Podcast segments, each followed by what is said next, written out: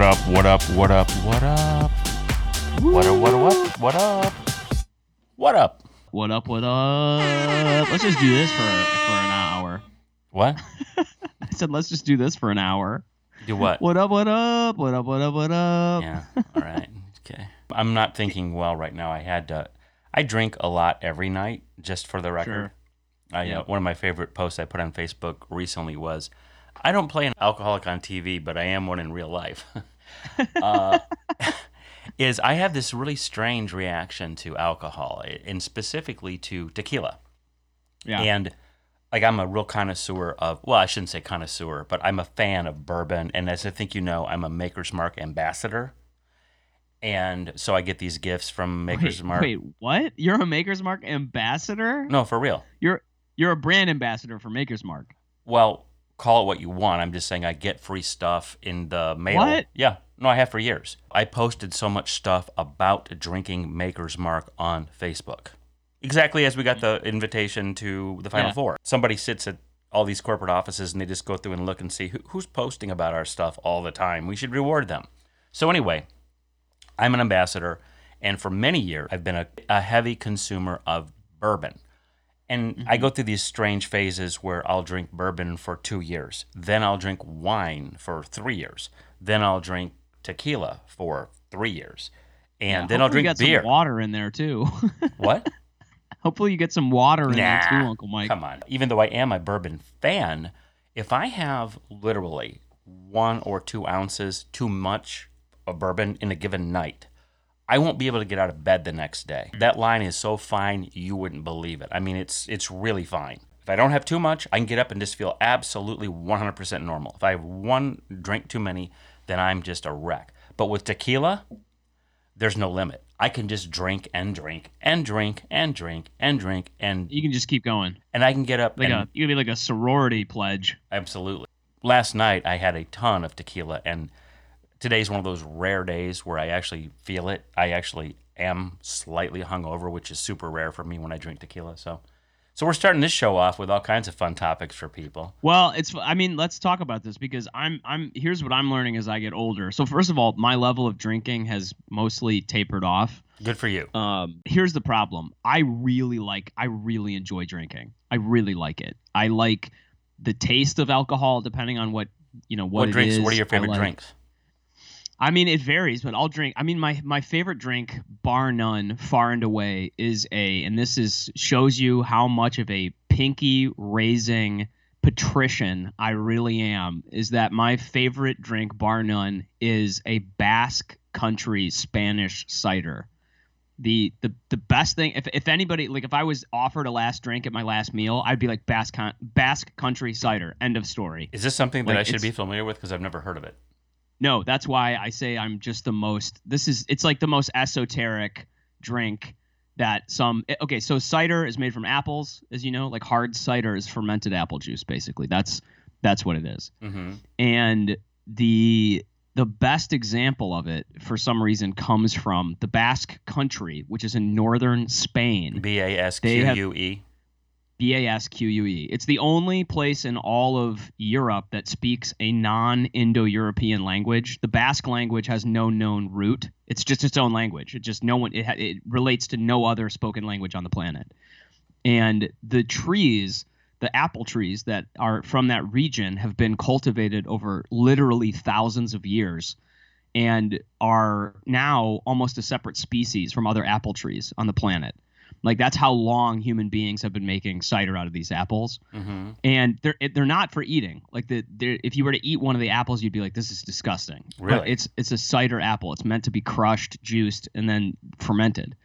And so the cider that comes out of this territory is just delicious. I mean, like, it doesn't taste like apple. You wouldn't know you were drinking apple juice. It's like light, it's fresh, it's got like it's almost like a lemony citrus type flavor to it. It's really good, and it's expensive as fuck because it comes from this very small region of very specifically grown trees. So if you can find a bottle of it, even like a 12-ounce bottle is like $30 sometimes. What? Like, it's just it's super expensive. Wow. And I'm a huge cider head, and I really enjoy drinking hard cider, and which I basically, just because of living in France and going to like northern France, that's a big thing they drink in that region. And I just love it. So I found this stuff once. I read about it online, and then I found a bottle of it randomly, and I drank it, and I was like, oh, this is worth every penny. Like, this is absolutely worth every penny. And every time I've ever been able to find it anywhere, I just buy it immediately because it's impossible to find. You can't order it online. I have no idea. Even people who have bottles of it in stock are like, yeah, it's random that we have this because it's almost impossible to get. That's cool. So that's my like. Number one. What's your number two? Mine. Well, it depends. Budweiser. Because Bud Light. Probably like a Bud Light, like a Milwaukee's Best. My dad drinks Milwaukee's Best, by the way. For real? The Beast. Yeah, he loves it. My dad loves shitty beer, like old style, Pabst Blue Ribbon, yeah, all that stuff. He just loves it. Hams, Strohs. Stop! I'm getting nauseous. Yeah, I can't stand that stuff either. Really, it's fine. It's kind of like if it's cold, like if I'm eating a hamburger and it's a cold beer, any of those beers are fine. As a go-to drink, no sir. No, sir. I have self-respect. Absolutely.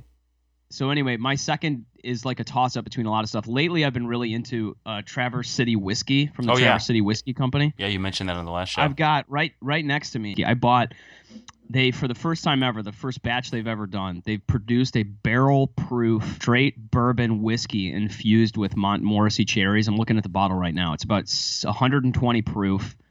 It is strong as hell. It was about $100 a bottle, and this shit is delicious. I've also got their barrel proof rye whiskey, and then I've got their limited edition bourbon whiskey finished in port barrels. So this is a port finish bourbon whiskey, and I bought all this shit, and I just love it. It's good, in this, especially the cherry stuff. I like a really good like cocktail, like a Manhattan, and the barrel proof cherry in a Manhattan is just like unbelievable. It's so good. Like a match made in heaven. Dude, but it's exactly the same situation that you have with bourbon, where it's like if I have even a little too much, I'm incapacitated the next day. Like I can't really talk. I can't really think. It's like basically so weird that you describe it that way, because that's almost exactly how I would describe it. Basically, I just curl up in a fetal position. I typically have the covers over my head, and it reminds me of like when I had that motorcycle accident, or whenever. I'm sure you've been. Have you ever been seriously injured? Not like your motorcycle accident injury. Okay, goodness. Well, I've been seriously injured on two occasions. One time skiing, and one time on a motorcycle. And both times the experience was identical, because when you are seriously injured, there's something that just happens psychologically, physically, like your whole being is modified, and it's really hard to understand until you live through it. But for me, what that meant is that you just go into this like low power mode where your brain slows down, and you kind of just stop thinking altogether, and you just you just conserve energy, you conserve everything, you just ball up in the fetal position, and you just don't move, you don't think. I don't want music on, I don't want TV on. I literally will just lay there in silence. And I did that for, in the case of the motorcycle accident, I probably did it for a solid, maybe week to 10 days, because there's just nothing I could do. Oh, boy. I mean, just getting out of bed was incredible. I mean, the amount of pain that it caused just to get out of bed was, I mean, I can't even describe it. And it was like that for at least a week. It's just weird how the body can adapt and just go into these different modes that it knows it needs to go into. And the severe hangovers like that for me. Yeah. It sounds like for you too. There just is a switch that has flipped now that I'm in my 30s, where it's like, nope, done. Can't do it. Nope. Not going to do anything today. Not going to get anything done today. Like it which is why I've had to, I think honestly, why my drinking is tapered off, is because I have so many things I want to do that it prevents me from doing any of them. Well, it's good. I'm kind of happy for you that you're that way, because I think that that forces you to probably be less extreme in your behavior, which in the long run has to be good for you. Yeah, I mean, I hope so. As opposed to me, who just has carte blanche to consume tequila. And it's hilarious because I think you think I'm exaggerating, but if you actually observed how much I drink of this stuff, it would probably frighten you, because I buy so much tequila and margarita mix that the people at the grocery where I go, which is Bush's at 5 in Sheldon, which you know, the people in there, I get looks from the employees because it's like, oh my God, weren't you in here like, was it yesterday or the day before? And I buy the largest standard size of tequila, which is, you know, it's a big bottle. The bottle costs $40. And I'll go through one of those in 2 or 3 days. What? No, I don't drink it all myself, but I drink most of it. Here's what I know about tequila is that it's a unique part of the reason that people joke about. They're like, oh, yeah, I get tequila and then I go crazy. Or like part of the reason women are like, oh, no, if I start drinking tequila, things like really freak out is because it's different. The chemical complex in tequila due to the use of agave turns into sugar in your system really quickly. And as a result, it's like an upper. It's not quite a downer. Mm-hmm. So it's like, you know, it's like nature's Four Loko or something. Like it's lowering your inhibitions and also giving you more energy at the same time. It is just a great mix. Yeah, exactly. I mean, and not only that, but because, and again, I don't know a thing about this, you know, from a scientific perspective, but isn't agave from a cacti plant? Yeah, that's its own. It's like a cactus. It's a succulent. And so that and that is from the family of, and again, my ignorance will be glaringly clear here. That is from the family of the same plants or plant group or whatever the right title for that would be that produces mescaline.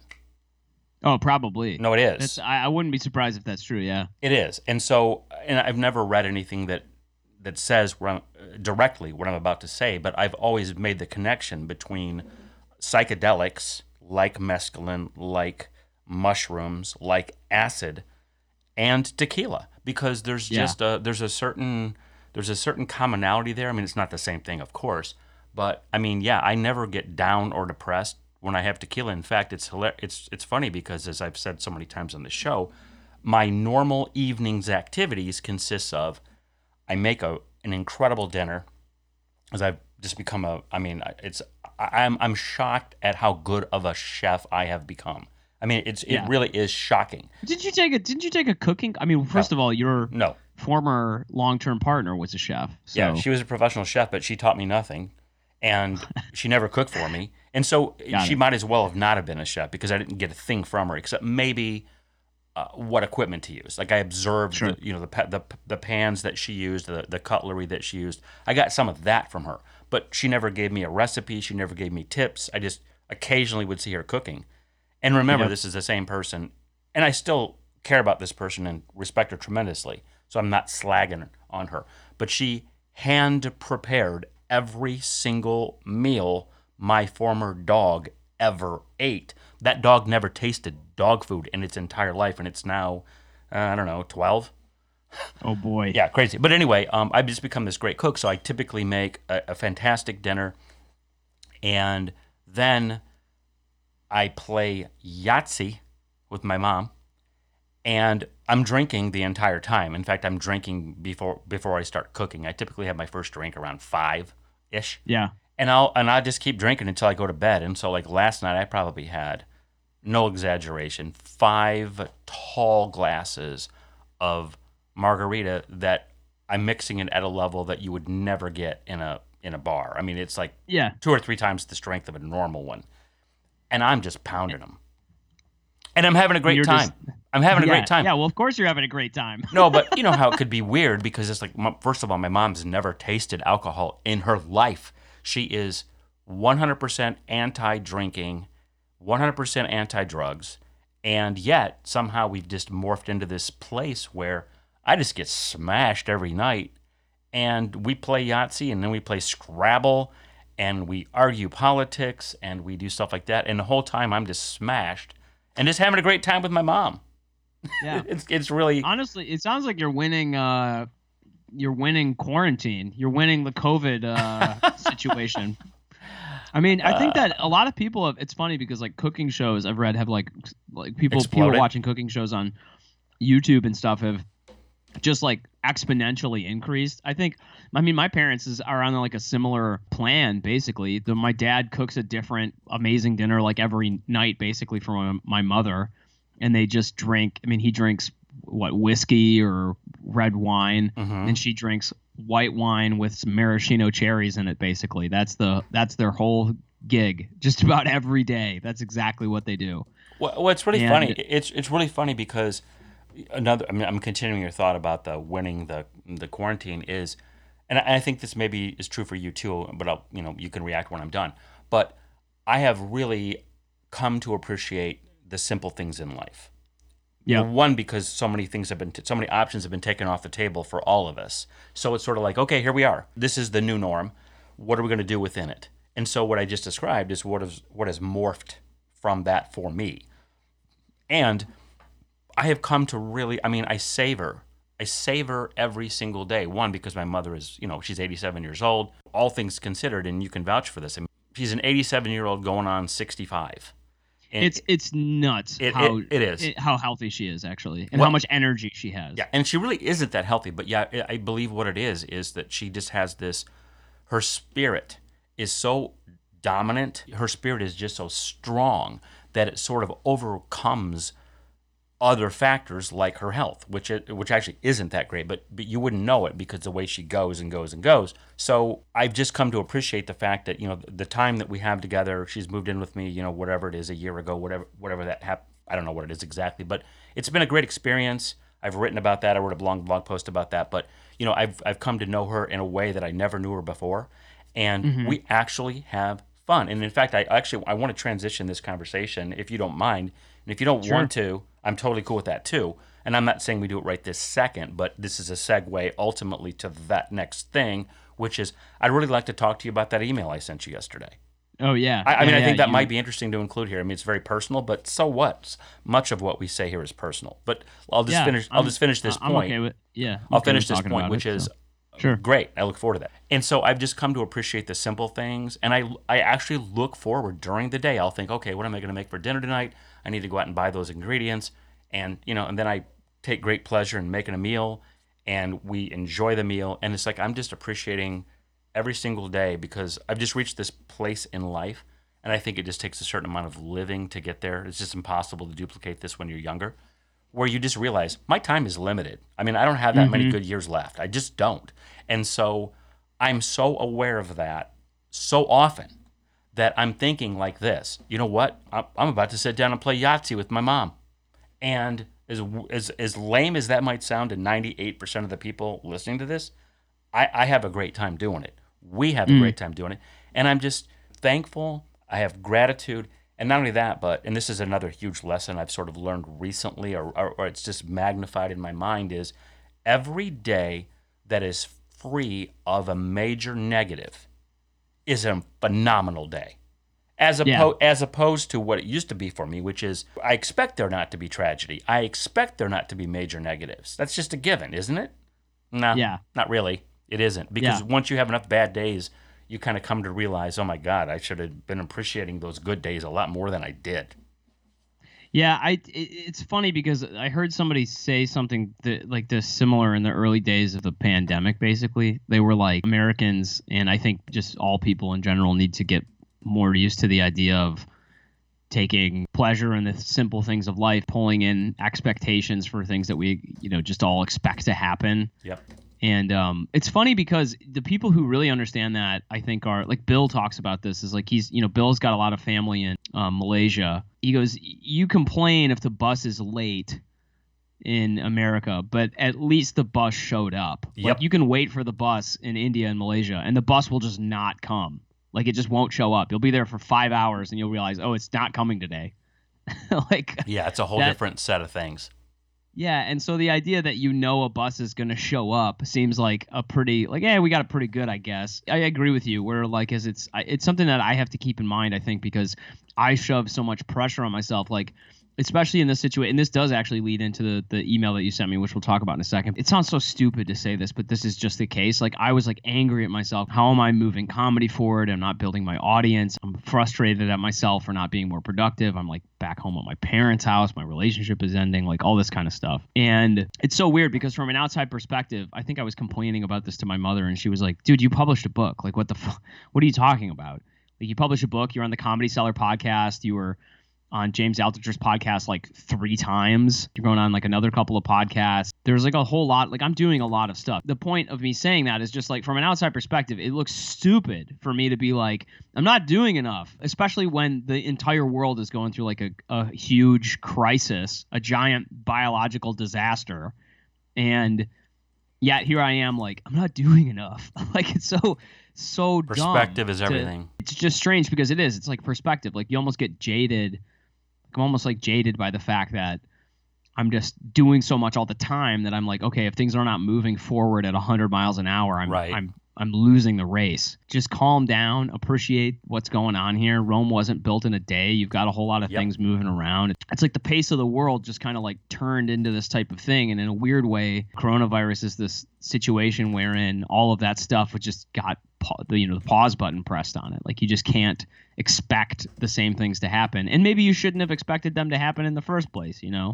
Well, it's just a weird. Yeah. Well, I think it's great that you're contemplating and thinking in the manner that you are, because I think that that's such a key to happiness in life is perspective really is everything. That you can look at, oh my gosh, I haven't done enough, or you can look at it and say, wow, look at how much I've done, and I have struggled with that my entire life as well. And I've erred on the side of what it sounds like you've erred on, or have historically erred on the side of, which is what I do is never good enough. I'm not doing enough stuff. I should have done this then. I should have had that done a month ago. What am I doing? Why is this taking so long? Am I serious about this or not? I mean, these are the thoughts that swirled through my mind my entire life. Yeah, it's pretty much constant. Yeah, and it gets old. It gets very old, and I think that sometimes you almost have to have an extraordinary event to reset your perspective, like either a major accident or a health scare or the death of someone you love or a pandemic or whatever, something that just forces you to sort of re-examine everything. And because I truly believe, my favorite quote, I believe it was Abraham Lincoln who said, most people are about as happy as they want to be. And ooh, I don't know who said that. I think it was. That's an interesting quote. Well, and it's, it's so simple, but I really believe it's true because I've just seen this over and over and over throughout the course of my life where you'll meet someone and to you, based upon what you know of that person, I'm thinking of a person very specifically right now who I've come to know a lot better recently. I'm not going to name him, but he's a former New York City police lieutenant. He's smart. He's a good-looking dude. He's got a great personality. He's the kind of guy who he just, actually, he kind of reminds me of you in this way. Like I've always viewed you like this too, that you just never seem to have trouble connecting with women. And I've observed you do this personally. Like I recall one incident in particular. I won't name names, but you'll remember it. We were at the Post Bar on St. Patrick's Day and ran into one of my best friends who was with one of her friends. Oh, yeah. And you guys ended up, you'd never met. I don't know if you met had you met my friend before? I think you had. I think you had briefly. Met her because she'd gone to some comedy shows, whatever. But you had never met her friend. And you ended up making out with her friend at the bar. Oh, yeah. And I believe you hooked up with her later.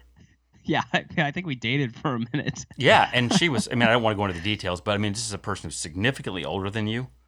And she was hot. Her initials are KB, right? Yes. So yeah. So anyway, I've observed you do that more than once, and this guy is like that too. Same thing. He's like a similar kind of just kick. That's like a New York.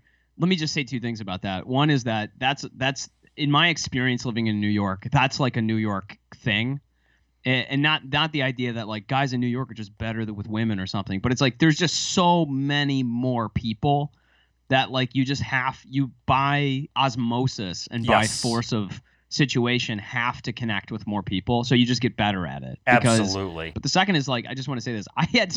I was not always this way. I had to go out of my way to learn how to interact with women. No, I know you did. Because I was so bad at it. No, I know you did. I know it was crazy for me to observe because you went from being sort of never thought that of you at one time in your life, and then suddenly you just showed up and you were just different and you were just really at ease and it was like you were connecting with women without trying. But which is awesome. I've always admired that about you. That's a great quality. But back to this guy. So he's just got all these positive attributes. He's got a son who is a hockey star who's probably going to be drafted into the NHL this coming season. The point is, and God, have I taken forever to get there, but this dude, you meet him and you're like, this guy's awesome. He's likable, he's funny, he's cool, he's edgy, he's a cop, a cop in a good way, where he's just smart, he sees everything. And This guy is just really, really, really, really, really miserable. What? Yeah. Now, granted, he has, he has these health issues, so I don't want to make it sound like he has no reason. I so thought that was going to go the other way. Yeah. I was like, he's just really appreciating all the good things in life, but damn, man, that blows. No, but it's funny you say that because I've come to know this guy a lot better in the last couple of months, and I'm sort of made it my mission that I'm going to adjust his perspective. I'm just going to do it. I basically go out and have dinner with this guy once a week. We go out to Meadowbrook Country Club on Saturday night, me and my mom and this guy, and oftentimes another guest. And I've been working on him. I've just been trying to make him see, he'll bitch about his kids that they don't appreciate him and things like that. Your kid's about to be what? Well, but the kid is he's a kid. He's just a kid. Yeah, he's a teenager. He doesn't appreciate anything. Right. He's 17. Exactly. No, exactly. That's exactly what it is. And I'm trying to make this guy realize, since I've had no kids myself and I'm an expert on such things, that's just being a kid, dude. Relax, give him some space. Don't be so hard on the situation. But I just want this guy to be happy because he has all the attributes and all the reasons to be happy. And it's just funny how it's so easy to analyze other people, but it's really difficult to analyze oneself, as I found. You know what I mean? It's hard to be objective about yourself. But I really do think that quote from Abraham Lincoln is correct, that you just make up your mind. I've got this combination of things that I do every morning to try to adjust my attitude and my perspective because I know I need it. And I try to do this every day. And one of the things I do in the midst of these things, one of the items is I literally write this, I type this or speak it, I'll write or type, I'll say, today I'm going to be happy, period. Happiness is a decision and I am making it, period. And then I repeat that 3 times because that's something I got out of Tim Ferriss's Tools for Titans. We never talked about that book, I don't think. We should. Oh, dude, I love that book so much. Oh, you've read it? Yeah, yeah. Man. I keep it. For a long time, I kept it in my nightstand, and every night I would just look up about. I did that with that book and the 48 Laws of Power. I'd be like, what can I take from what happened today and try to reference what some super successful person has said related to some challenge I had today. Yeah, Tools for Titans. If I had to recommend one book to anyone, especially somebody who was sort of entrepreneurial or business oriented, that was a secular book, that would be my number one recommendation, simply because it covers so many things. Basically everything I have in my that morning ritual that I just started to reference comes straight out of that book, because if you recall, he had something he called morning pages. Morning pages. I've been doing them lately. Yeah, that's really powerful, and that's the biggest thing I got out of that book was the consistent writing of just free form, whatever's on your mind, write it down. I still recall exactly what he said about that. He said it was like spiritual windshield wipers, or mental windshield wipers. Basically, it just kind of clears the fog in your mind. It focuses you. It just get the act of getting stuff out on paper. There's something about that. There just is. I'm not a huge believer in meditation, simply because I pray, and to me that's a slightly different thing. But it's in the same family of thought. You know what I mean? And that was the number one topic that he talked about in that book. Somewhere in that book he said, the number one thing that I got out of talking to however many people he talked to, to write that book, or the number one thing that was mentioned most by all those people was that they had meditation as a consistent discipline. Practice. Yep. Yeah. Yep. It was they had a meditative practice. And that meditative practice might have varied in terms of exactly how it looked, but they all did it regularly. Yep. But to my point about what I said before that, in terms of I write down, happiness is a decision, today I will be happy. That thing came from one of those chapters where this guy who had some famous guy, I think he might have been the guy who created the Dilbert comic strip, or Scott Adams. I think it was him, who he had a major stuttering problem in early in life, or maybe even not early in life, but every day he would write down like, I will overcome my stuttering problem, I will overcome, or something like that, where he just wrote it and wrote it and wrote it. And there's just something about that, again, much like there's something to the idea of putting stuff down on paper, there's also something to the idea of not just doing that, but programming yourself by virtue of that process of just that's an auto suggestion that Napoleon Hill talks about. And it's funny because like people talk, even Plato, like the ancient philosopher Plato talks about this in terms of like something that people can cause things to come into being.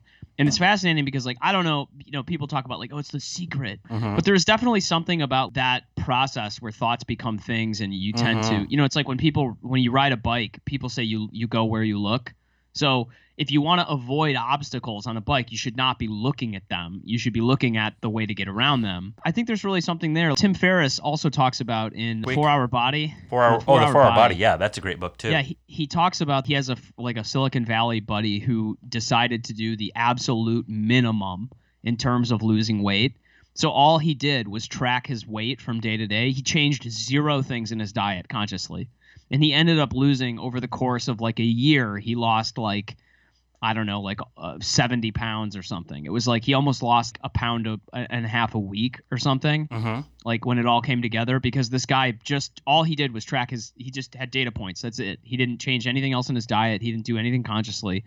And Charles Duhigg talks about this in his book, Smarter, Faster, Better. If you make information disfluent by interrupting it or recording it, it causes changes in your brain that you don't even notice. I actually have next to my computer here this notepad, and I would write down the same goals every morning on the notepad, just the same ones over and over again.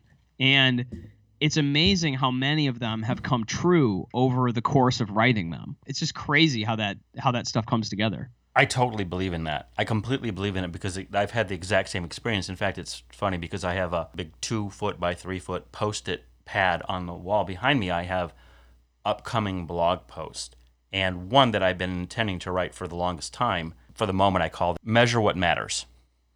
And it's exactly what you just said, with a few more twists, but it's the same principle, which is if you want to affect something, if you want to affect change in your life in any way, the best way to do that is to measure it. Measure something associated with that because, one, it keeps your focus on it constantly. Two, it does that auto-programming or whatever term you just use, self-actualization or whatever term you just use for that, where you're conditioning yourself in some way.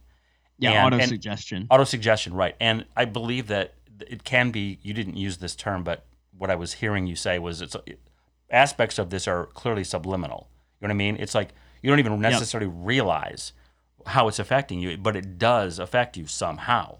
And, you know, it basically elevates it as a priority or whatever. I mean, it just has an effect. And this is probably my number one discipline that I've developed over the course now. I mean, it's been years. You've never seen this. In fact, the next time you're at my house, I can't wait to show you this, is that I have these Post-it, the company, you know, 3M, the Post-its. They make these, you know, 2-foot by 3-foot wall Post-its that are lined or grid or whatever. Yeah, that's right. So I have probably like 20 of those pads in my office where I'm sitting right now, my home office, and I have this monthly checklist that I create by hand on one of these Post-its, and across the top it has all these different things that I want to do every single day. And then down the vertical axis, it's just days, you know, 1, 2, 3, 4, 5, down to 30 or 31 or whatever. And I just check the shit off. But what that does, it keeps me so focused on doing that set of things that I deem critical every single day. And because it's hanging on the wall right next to me, I can't get away from it. So as an example, if I go a couple days without doing something on that list, I put a big red X in that square. So I got to look at that. And it really wears on me. It's like I cannot have another day with a red X in that category. I think that that's a really powerful thing. And in fact, we weren't intending to talk about this now, but I think we should have an entire podcast to talk more about this in detail, because I'm a huge believer, you know, measure what matters. The measuring of things influences behavior. Like that'd be well. Your consistency. I guess it's something that like I am in awe of and envy is that your consistency with things. Like you showed me your prayer book once, and you're like, here it is, and it's like every day for years you've had this like prayer book that you write in, and I was like, this is amazing. Like as somebody who has struggled with that a lot, getting into a consistent behavior. There's this quote from.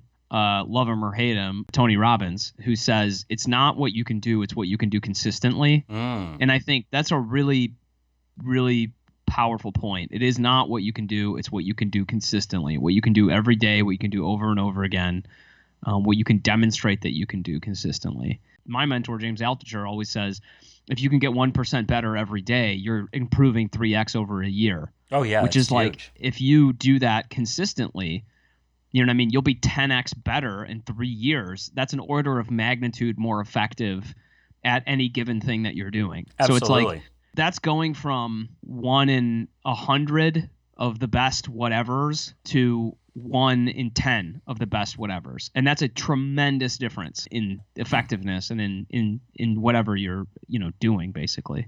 And now I totally agree. And not only that, but once you sort of embrace that lifestyle and that entire approach, that life philosophy, it also takes a lot of pressure off of you, the specific kind of pressures that I think you're experiencing, which we were talking about earlier in this conversation when you were saying you're frustrated with your lack of progress or whatever, then but then you put on a different perspective and it looks different to you. Well, one thing about having that level of discipline where you're actually doing the key things that you think are most important to whatever it is you're trying to accomplish, there's a certain comfort.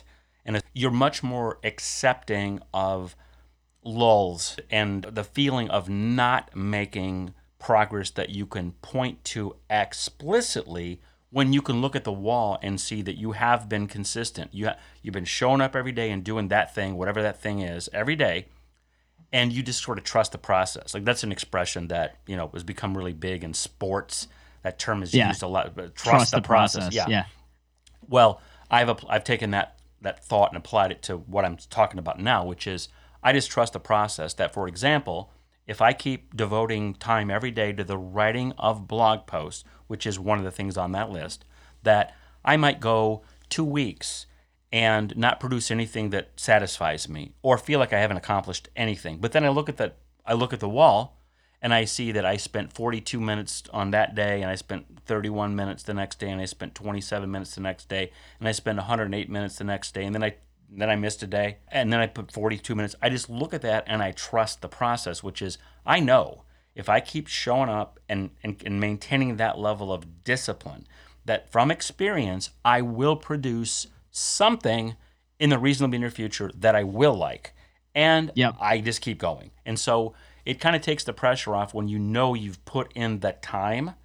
You trust the process that it's going to produce something. And so that's just such a solid way to think about this. But this is good to talk about because it's motivating. But like it is. The Jordan Harbinger likes to say the phrase quantity has a quality all its own. Oh, yeah. Since the start of the year and for a long time I was doing this. I was writing 10 jokes a day. And if you try to sit down and write 10 jokes in the morning, you know, like I would wake up and the first thing I would do, 5:30, 5:45 in the morning, was open my computer and type 10 jokes. And I feel like, one, I like to do the most important thing. The thing that I care about most in my life, I like to have first. Totally agree. So it's like it just open. It's like this is what I'm about. This is what I'm doing. This is the most important thing to me.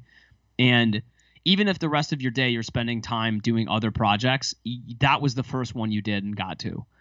And so I would write these 10 jokes, and a lot of them are like bad. But if I would write 1 out of every 100 that would be good, then every 10 days I'm producing a good joke.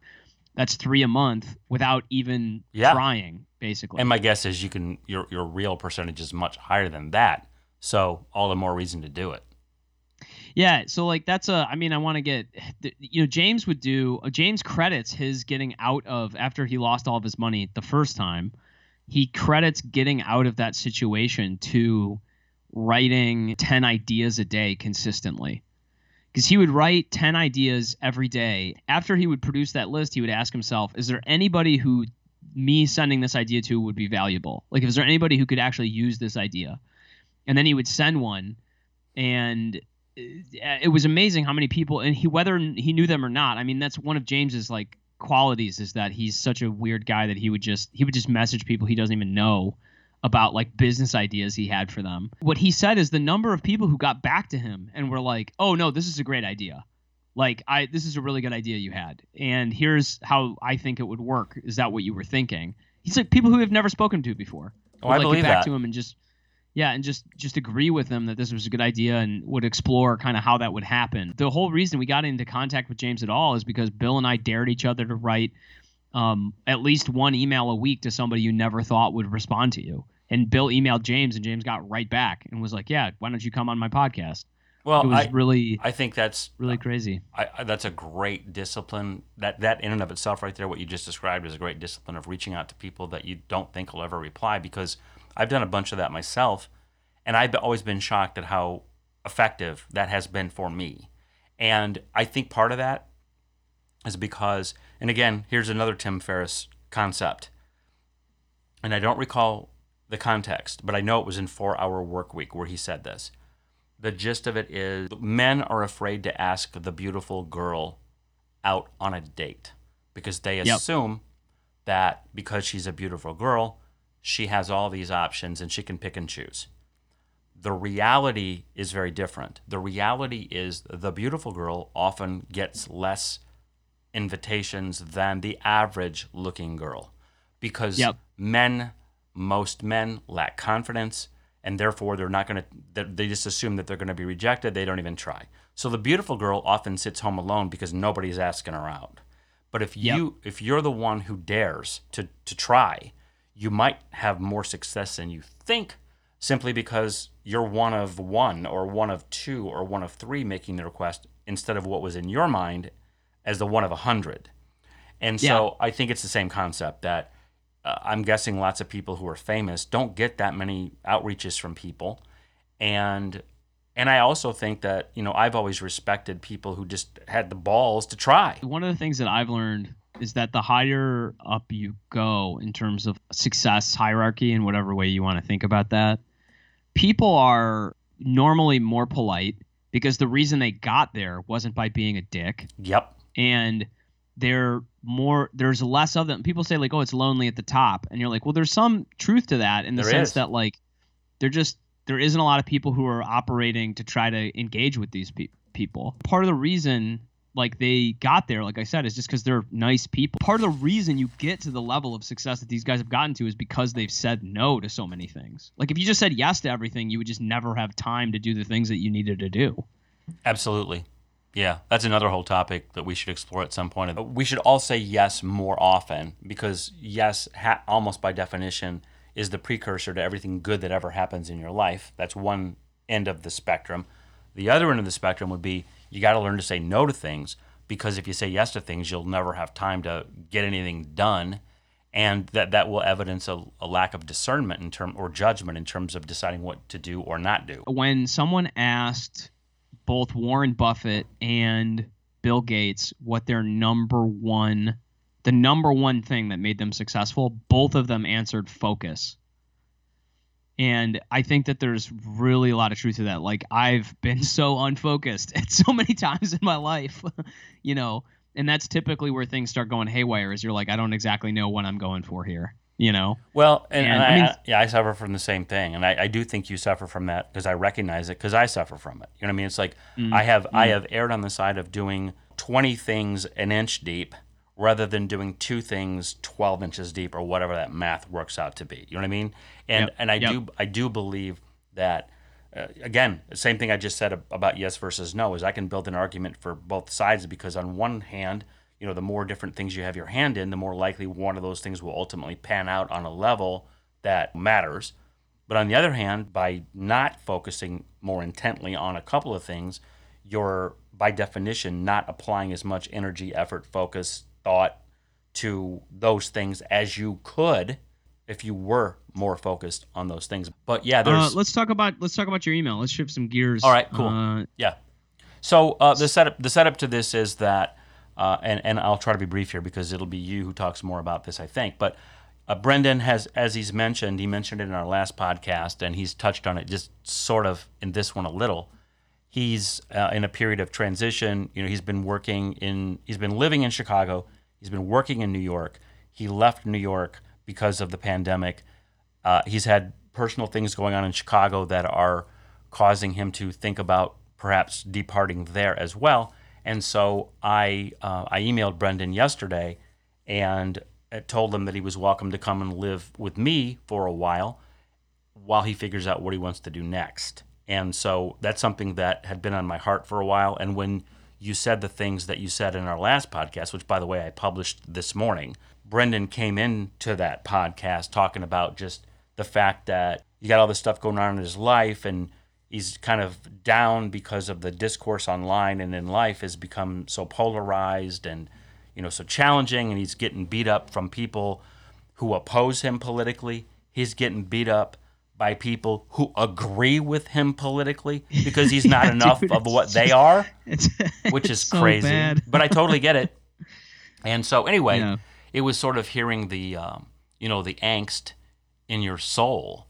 And I've been trying, as I said in that same podcast, that I've been trying to make changes in my life in terms of not being so hard-edged and, you know, just being basically a better person, because I don't think I'm a very good person, to be honest with you. I think I'm hard on people a lot, have been my whole life, and I'm not proud of it.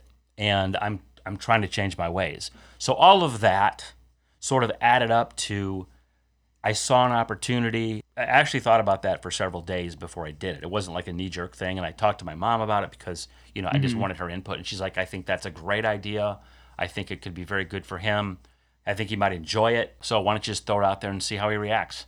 So anyway, I sent this email to Brendan yesterday that said, hey, dude, you're welcome to come and stay here while you figure out what you're going to do next. I got plenty of room. I got multiple rooms that you can have, and it could work. Plus, we're trying to maybe do something on the business idea that we've had going for literally years that we haven't developed. So that's the backdrop. And Brendan replied to that last night and said, basically, you know, really appreciated the offer, and I'll just let you take it over from here. Yeah, I was very sweet to read, and I had a very busy day yesterday and got it when you sent it and read it, and I was like, oh my God, it landed.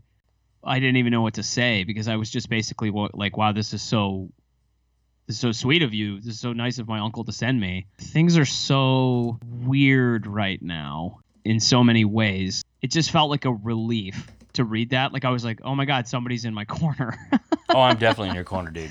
Yeah, I know you are. And I know other people are too. I feel #blessed in the sense that I have been very lucky to have such a wonderful family and have really good friends. And, you know, I just hope I'm always kind of doing right by everybody, because I think I get so much value from my friends and family, and I hopefully returning that value also. But I think you're just so direct. My parents weren't even like, hey, you can stay here. You know what I mean? My parents are kind of like, sure, come on and over. You know what I mean? Like these, not, you know, not that they have to be enthusiastically right, like, come on. But the point I guess I'm making is that I'm like, okay, I'm trying to figure out what I'm going to do, and I'm not really sure.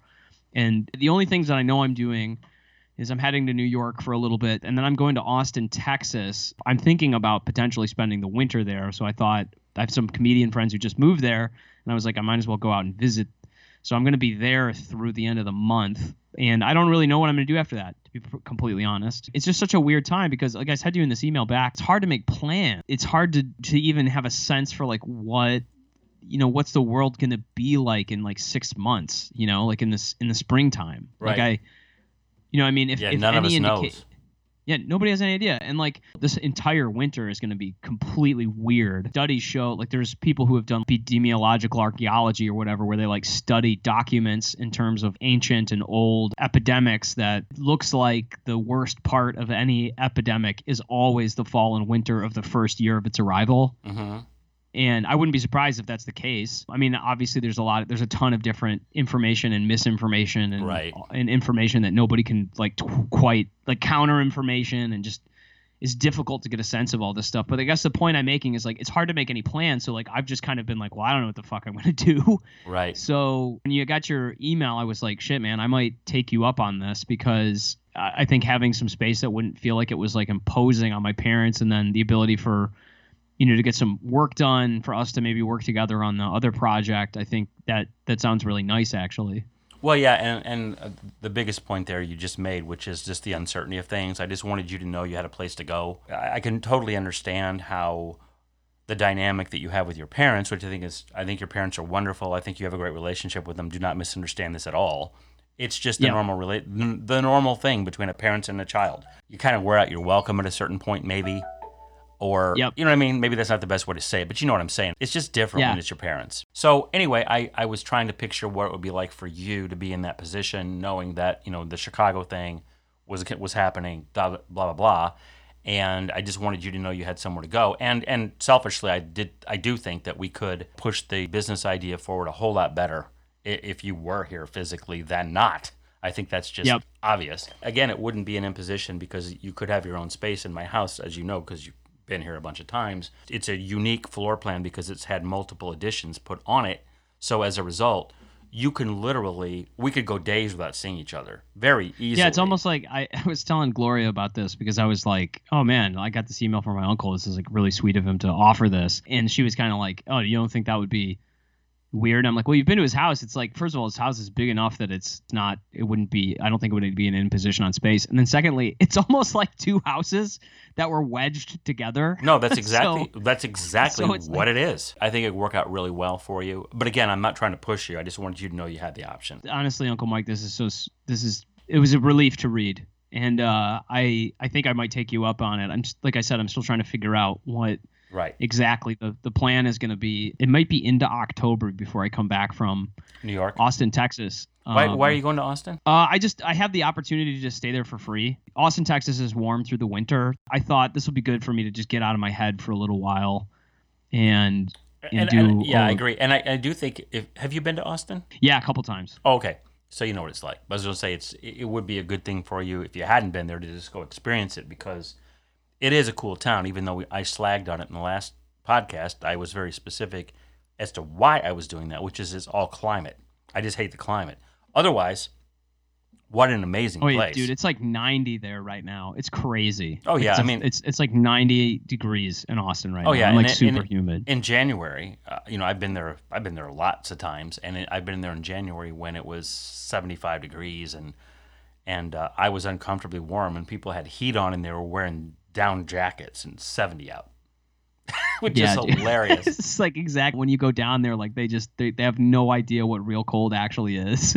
They don't. Plus, I believe that they have defunded the police down in Austin. Joe Rogan was just talking about this on his podcast with Ron White. He had on where because Joe Rogan's in Austin now, and that's where his studio is. He's starting a comedy club, maybe with Ron White actually in Austin. Really?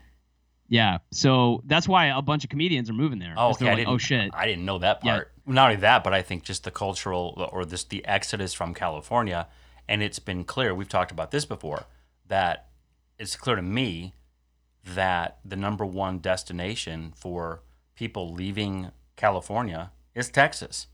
Oh yeah, it's been. I mean, like the exodus from California has been nuts. Like people out of San Francisco, people out of LA, like a lot of people have been leaving that whole state for tons of reasons that are both political and non-political. It's just like it's nuts. I mean, but I mean that's a good thing. Like ultimately, like this, there should be a more disparate. It's like everything we talked about this ad nauseum on other podcasts, but like there should be more.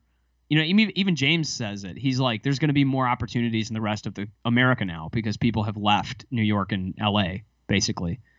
Like they're gonna find opportunities in their local environment, exactly. Which I think is cool. Well, and again, like I just said, I didn't know about Rogan. So I mean, I've seen Rogan talk about, oh yeah, I'm gonna be leaving California at some point. I just don't know when or where I'm going. So that's the last I heard. So I didn't know he'd officially relocated to Austin, but that does seem to be the place everyone's going. It's clear that's the in place as far as I can tell.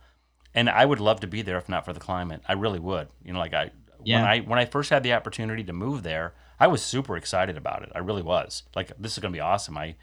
It's a cool town. I'd been there a couple times and loved it. Had a great time.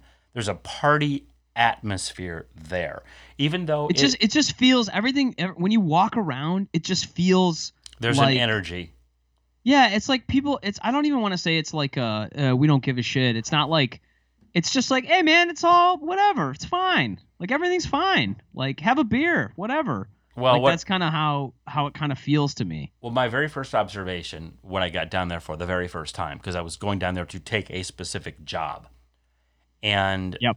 And I remember the first day I was there, and they're the offices of this company, and you know it's a cool open environment. This really hip, cutting edge company. It was the real estate brokerage of the year in America in like 2009 or 10 or 11 or something like that. So it had this huge buzz around this company, and so I'm there, and it felt cool. The people are cool. It's hip. It's cutting edge. They're in a cool location. There's food trucks nearby. It's Austin. It's cool. And so the 5 o'clock rolls around, and I have no idea what the plan is. You know, like, oh, I'm staying at the home of the couple that founded the company. So I'm just going back to their house, I thought. But as it turned out, they actually pull out a bottle of Maker's Mark, you know, as just a gift for me on my first day there. And we had drinks at the office. Then we went to a bar. Then we went to another bar. And then we went back home, and I was smashed on my first day. Oh, yeah, coming full circle to this conversation. Yeah. One of the drunkest I ever got was with a friend of mine walking around Austin. We went to a mezcal bar, and I'd never really had mezcal before. I've never had it.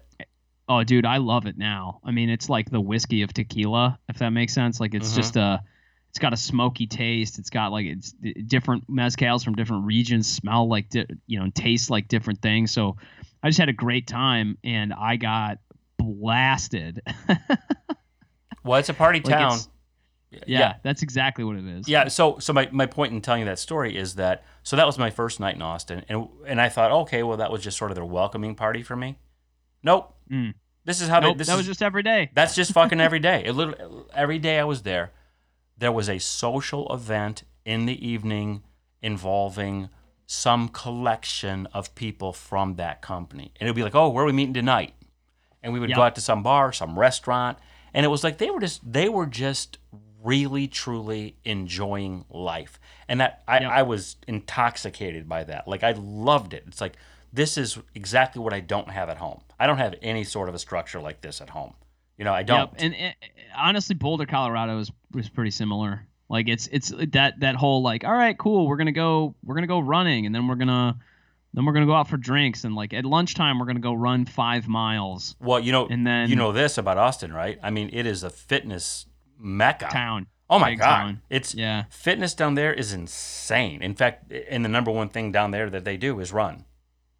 Oh yeah, they run a lot, man. And it's like there's a couple of dudes I follow on YouTube for you know, workout motivation, or guys who live in Austin, and they're just so jacked, man.